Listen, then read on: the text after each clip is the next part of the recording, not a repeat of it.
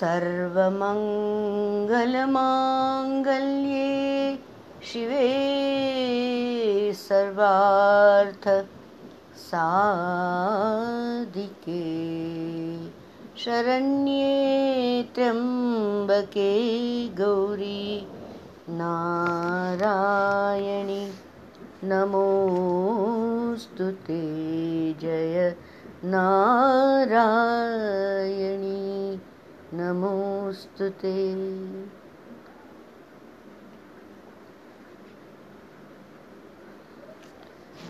बोल शंबे मात की जय। माँ की गुण महिमा, शेष शारद नारद कोई भी नहीं गा सकते। पुराण वांग्मय में श्रीमद देवी भागवत महापुराण का अत्यंत महिमामय स्थान है। महात्मा वेद व्यास जी ने अठारह पुराणों की रचना करी। उसमें श्री देवी भागवत नाम का पुराण सभी से श्रेष्ठ है। यह पुराण वेद व्यास जी ने खुद ही वक्ता बन के जन्मे जय को सुनाया था और जन्मे परीक्षित राजा जो उनके पिता थे, उनको तो तक्षक नाग डसने से दुर्गति हुई थी। तो वैसे भागवत में तो आता है, वो उनका, वो तक्षक के आने के पहले ही मुक्ति हो गई थी। पर कहीं कहीं ऐसे कहा जाता है कि तक्षक नाग डस गया तो उनके बेटे को जन्मेजय को लगा कि मैं उनका कुछ पूजा करूँ। तो उन्होंने पूछा और व्यास महर्षि ने, ये देवी भागवत का नवाहन यज्ञ किया और फिर राजा परीक्षित का उद्धार हुआ। ये अद्भुत और परम पवित्र ग्रंथ है श्रीमद देवी भागवत। और पठन, श्रवण, दर्शन से मनुष्य के सभी पाप चल जाते हैं और वो धर्म, अर्थ, काम और मोक्ष, चतुर्विध पुरुषार्थ की प्राप्ति, श्रवण मात्र से, पठन मात्र से चतुर्विध पुरुषार्थ प्राप्त होता है। धर्म की भी दिशा मिलती है अर्थ अर्थ माने जो भी तुम्हें चाहिए, वो सब अभी ये स्थूल दुनिया की वस्तु मिलती है। कोई कामना है, वो भी पूर्ण होती है और अंत में मोक्ष भी मिलता है परम धाम मिलता है। बड़े बड़े यज्ञ करने से भी, पवित्र तीर्थों की यात्रा करने से भी, जो भी पुण्य हम प्राप्त कर सकते हैं, उससे भी सैकड़ों गुना मैंने hundred times more Shri Devi Bhagavat का मात्र श्रवण किया कि पठन किया, तब मिल जाता है। अभी श्री देवी भागवत में बारह स्कंद है और अठारह हज़ार श्लोक है और उसमें निर्गुण, योग गम्य, तुरिया शक्ति, महामाया, भगवती, जगदम्बा और उनकी तीनों शक्ति, एक तो सात्विकी शक्ति, माँ सरस्वती, राजसी शक्ति माँ महालक्ष्मी और तामसी शक्ति श्री महाकाली माँ का लीलाओं का वर्णन किया गया है। तो ये श्री देवी भागवत में देवी शक्ति की महत्ता बताने में आई है। भगवान विष्णु ने अत्याचारी और दुष्ट राक्षसों के विनाश के लिए और संत पुरुषों के रक्षण के लिए बहुत सारे अवतार धारण किए और देवी भगवती ने भी ऐसे दुष्ट असुरों के विनाश के लिए विविध रूप में अवतार धारण किए। उसका बहुत विस्तृत वर्णन श्रीमद देवी भागवत में करने में आया है। यहाँ देवी भागवत का महिमा तो वर्णन कर नहीं सकते, इतना है। देवी ने मधु कैटब का नाश किया। जगदम, जगदम्बिका ने सुदर्शन पर कृपा करी। महिषासुर, शुंभ निशुंभ, रक्त बीज, चंड मुंड वगैरह जैसे अत्याचारी असुरों जो लोगों को त्रास देते थे, उनका नाश किया।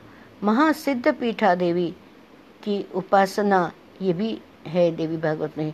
राधा जी, गंगा जी, लक्ष्मी जी, सरस्वती जी का प्रागत्य, तुलसी शंखचूड़ की कथा, फिर महाकाली भ्रामरी देवी दुर्गा माता, भुवनेश्वरी माता, ये सब कथा इसमें आती है।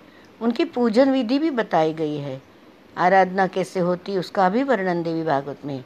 और गायत्री माता की महिमा, गायत्री माँ की पूजन विधि, व्रत, मंत्र, स्तोत्र, कवच सहस्त्र नामावली दीक्षा विधि, वगैरह सब कुछ यही इसमें बताया गया है।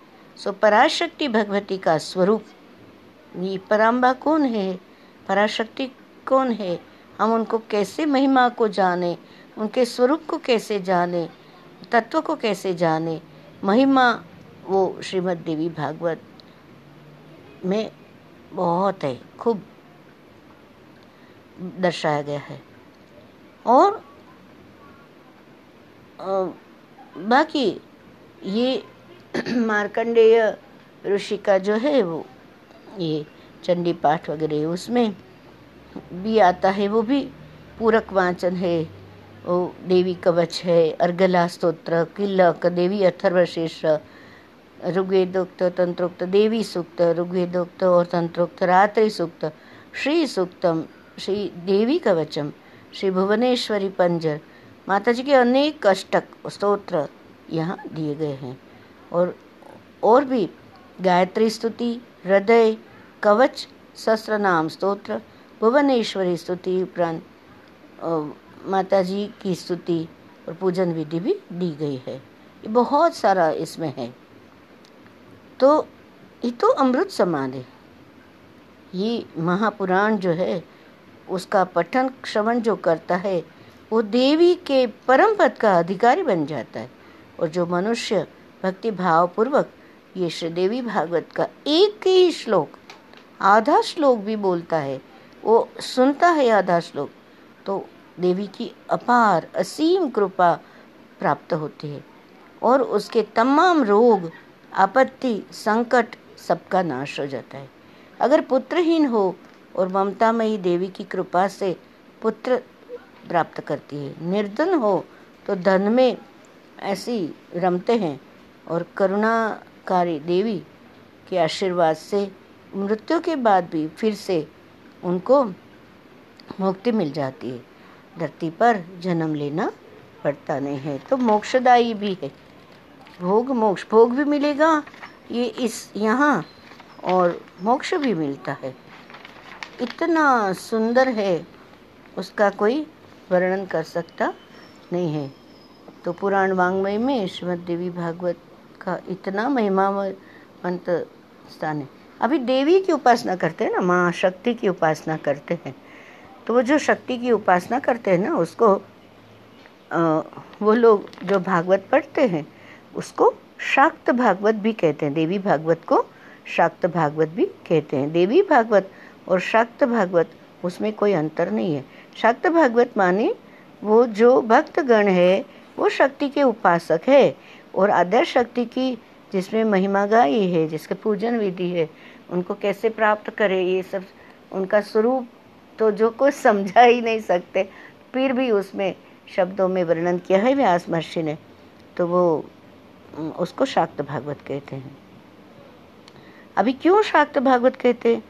क्योंकि जहाँ भी देखो, शुरुआत में देखो, आदि में देखो, आदि माने शुरुआत में।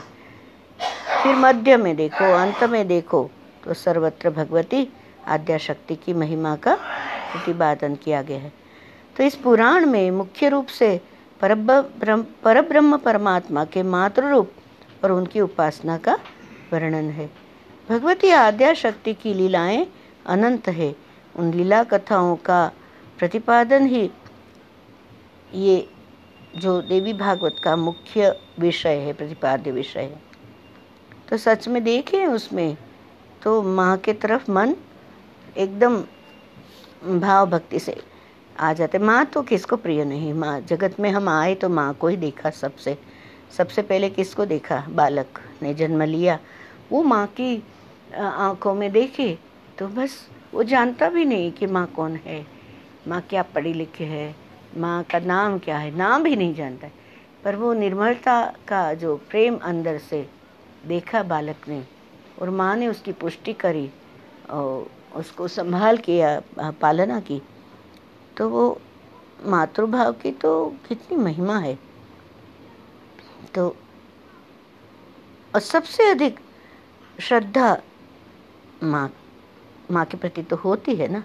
सबसे जगत में पहले आए तो माँ ने ही दिखाया कि ये तुम्हारे पिताजी, ये तुम्हारा भाई है। फिर बाद में आगे ये तुम्हारे गुरु।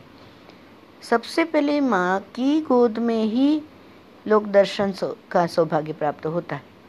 इस लोक का दर्शन किसकी, कहाँ किया सबसे पहले? माँ की गोद में किया। जैसे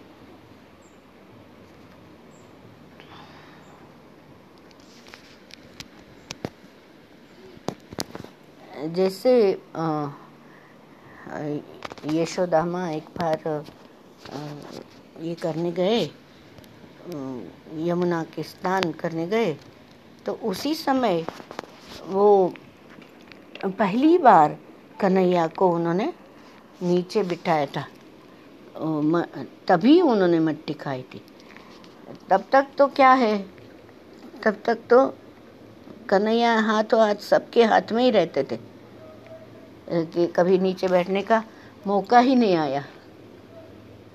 तो इस प्रकार मातृस्वरूप की उपासना तो जो है, वो बड़ी अद्भुत है।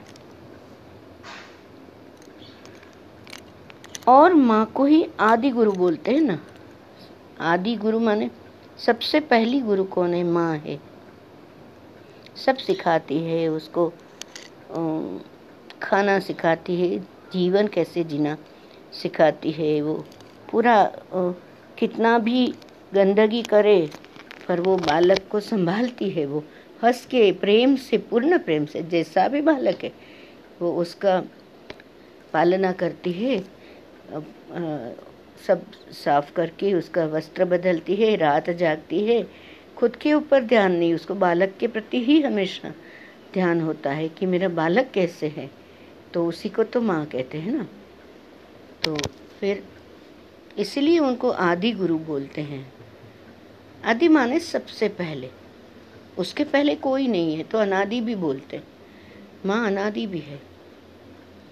तो ये तो जगत की माता की बात है। वैसे ही जगत पूरा, ये मनुष्य में माता, कोई भी देखो, बिल्ली कैसे ले जाती है अपने मुख में तो उसको पकड़ के ले जाती है। बंदर कैसे वो डाली से डाली कूदता है तो उसका बच्चा पकड़ रहे इसलिए मरकट मार जरन्य आए, ऐसे कहते ना। या तो हम पकड़ के रखें या वो पकड़ के रखे। कोई भी एक दूसरे को पर ध्यान दे, पर माँ बालक कभी अलग होते नहीं हैं। तो जैसे अभी दुनिया के दृश्यों में देखने आता, देखने में आता है कि छोटे छोटे बालकों को छोड़ के माँ चली जाती है, पिता चले जाते हैं, सब अकेले रह जाते बच्चे, कौन पालना करेगा?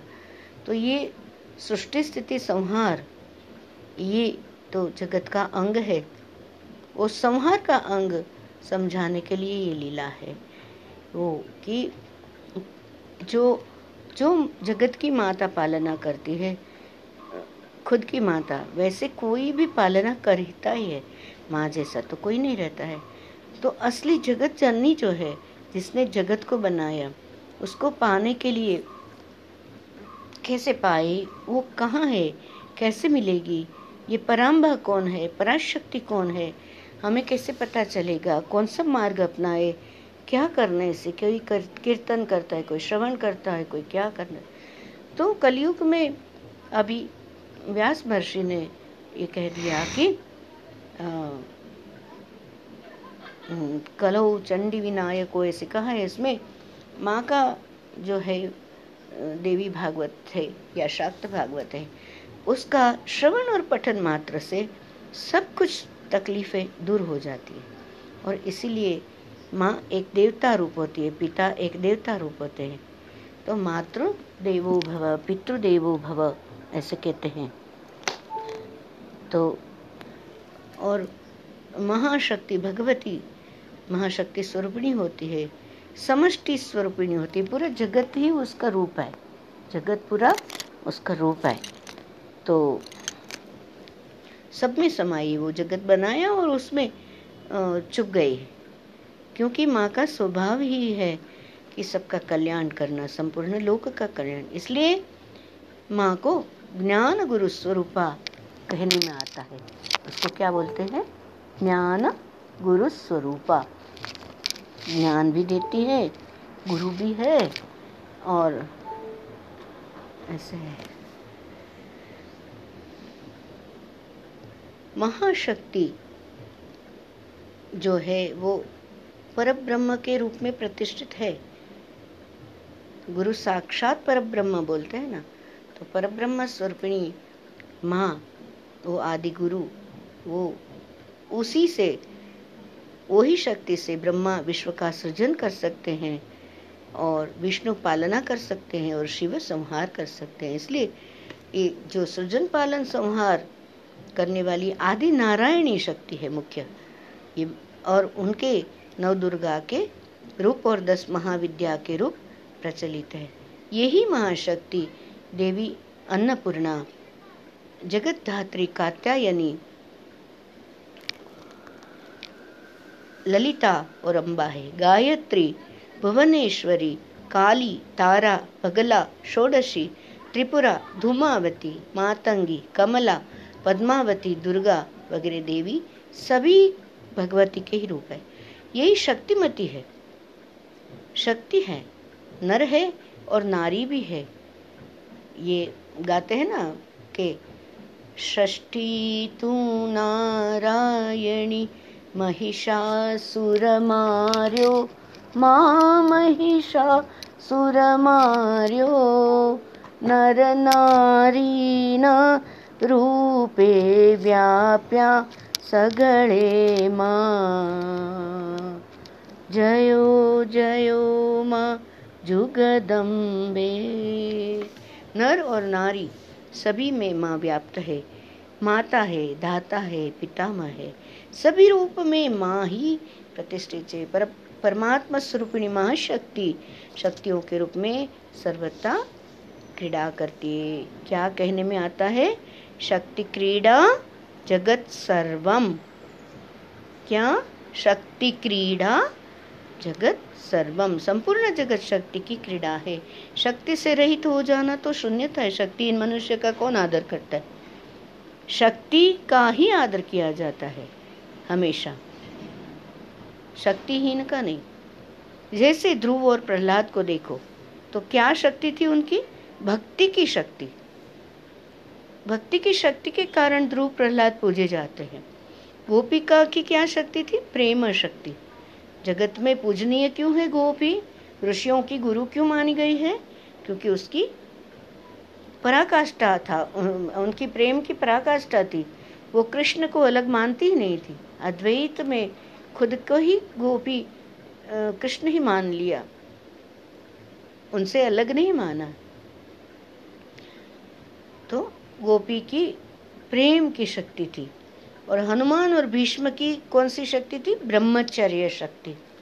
वाल्मीकि और व्यास की कौन सी शक्ति थी? क्यों पूजे जाते हैं वाल्मीकि ऋषि? क्यों व्यास की शक्ति कौन सी थी? कवित्व शक्ति। अच्छा भीम और अर्जुन की पराक्रम शक्ति, वो भी शक्ति ही है। और हरिश्चंद्र और युधिष्ठिर की सत्य शक्ति, शिवाजी और राणा प्रताप की वीर शक्ति। और यही महात्माओं ने प्रति श्रद्धा समाधि हम लोग एकदम प्रेरणा लेते हैं तो शक्ति की प्रधानता। सब जगह किसकी? संपूर्ण विश्व महाशक्ति का ही विलास है। संपूर्ण विश्व किसका विलास है? महाशक्ति का। भगवती स्वयं उद्घोष करती है, स्वयं कहती है, सर्वं खल्विद मेवाहम नान्यदस्ति सनातनम। अर्थात समस्त जगत में ही हूँ मेरे अतिरिक्त अन्य कुछ भी सनातन तत्व नहीं है। ये श्रीमद देवी भागवत की समस्त कथा, उपदेश जो भी लो, वो व्याख्यान, आख्यान सबका सार है कि हमें आसक्ति का त्याग कर वैराग्य की ओर प्रवृत्त होना है और संसारिक बंधन से मुक्त होने के लिए एकमात्र पराम्बा भगवती की शरण में जाना है। सुख समृद्धि, शांति जो भी संपन्न करता है माँ के स्मरण से, वो जीव मात्र के कल्याण में सहायक होता है वो सब। हम नाम लेते सबको ही काम में आता है। इसके लिए ये कैसे जाने तो विधिवत साधन का उपदेश जो दिया गया है, कथानक दिया गया, ये देवी भागवत में और श्रीमद् भागवत और श्रीमद् देवी भागवत दोनों महापुराण की गणना में किसे माने तो कभी कभी ये प्रश्न उठता है शास्त्रों के अनुसार कल्प भेद होता है। कथा, कल्पभेद कथा भेद का सुंदर समाधान माना जाता है। किस प्रकार? इस कल्पभेद में क्या होता है? देश, काल और अवस्था का भेद ये तीनों भेद जड़ प्रकृति के चेतन संवित में नहीं है। चेतन में तो भेद है ही नहीं। तो कल्प भेद का एक अर्थ क्या है? दर्शन भेद है। श्रीमद् भागवत का अपना दर्शन है। श्रीमद् देवी भागवत का अपना दर्शन है। दोनों ही दर्शन अपने अपने स्थान पर सुप्रतिष्ठित है। श्रीमद् देवी भागवत का संबंध, कौन से कल्प से? सारस्वत कल्प। श्रीमद् देवी भागवत का संबंध सारस्वत कल्प से है। और श्रीमद् भागवत का संबंध पाद्म कल्प से है। श्रीमद् भागवत का संबंध किससे है? पाद्म कल्प से है। तो श्रीमद देवी भागवत पुराण के श्रवण और पठन से या श्रीमद भागवत के भी पठन और श्रवण से स्वाभाविक ही पुण्य लाभ होता है, अंतकरण की शुद्धि होती है, परिशुद्धि होती है, पराम्बा भगवती में मन रम जाता है, रति होती है, विषयों में विरति होती है, विषय छूट जाता है, पंचेंद्रियों का विषय से मुक्ति मिलती है। और यहाँ इस दुनिया में और परलोक में सब कुछ जो भी है वो ज्ञान होता है, कर्तव्य क्या करें पता चलता है, जिज्ञासा होती है वो सब पूर्ण होती है और कल्याणकारी साधन है, ये तो श्रवण करना ही चाहिए जी, ऐसा श्रीमद देवी भागवत का। तो ये है श्रीमद देवी भागवत के श्रवण की महिमा, माँ की महिमा कोई गा नहीं सकता है। शेष हो, शारद हो, नारद हो, कोई भी नहीं। कोई भी नहीं गा सकता।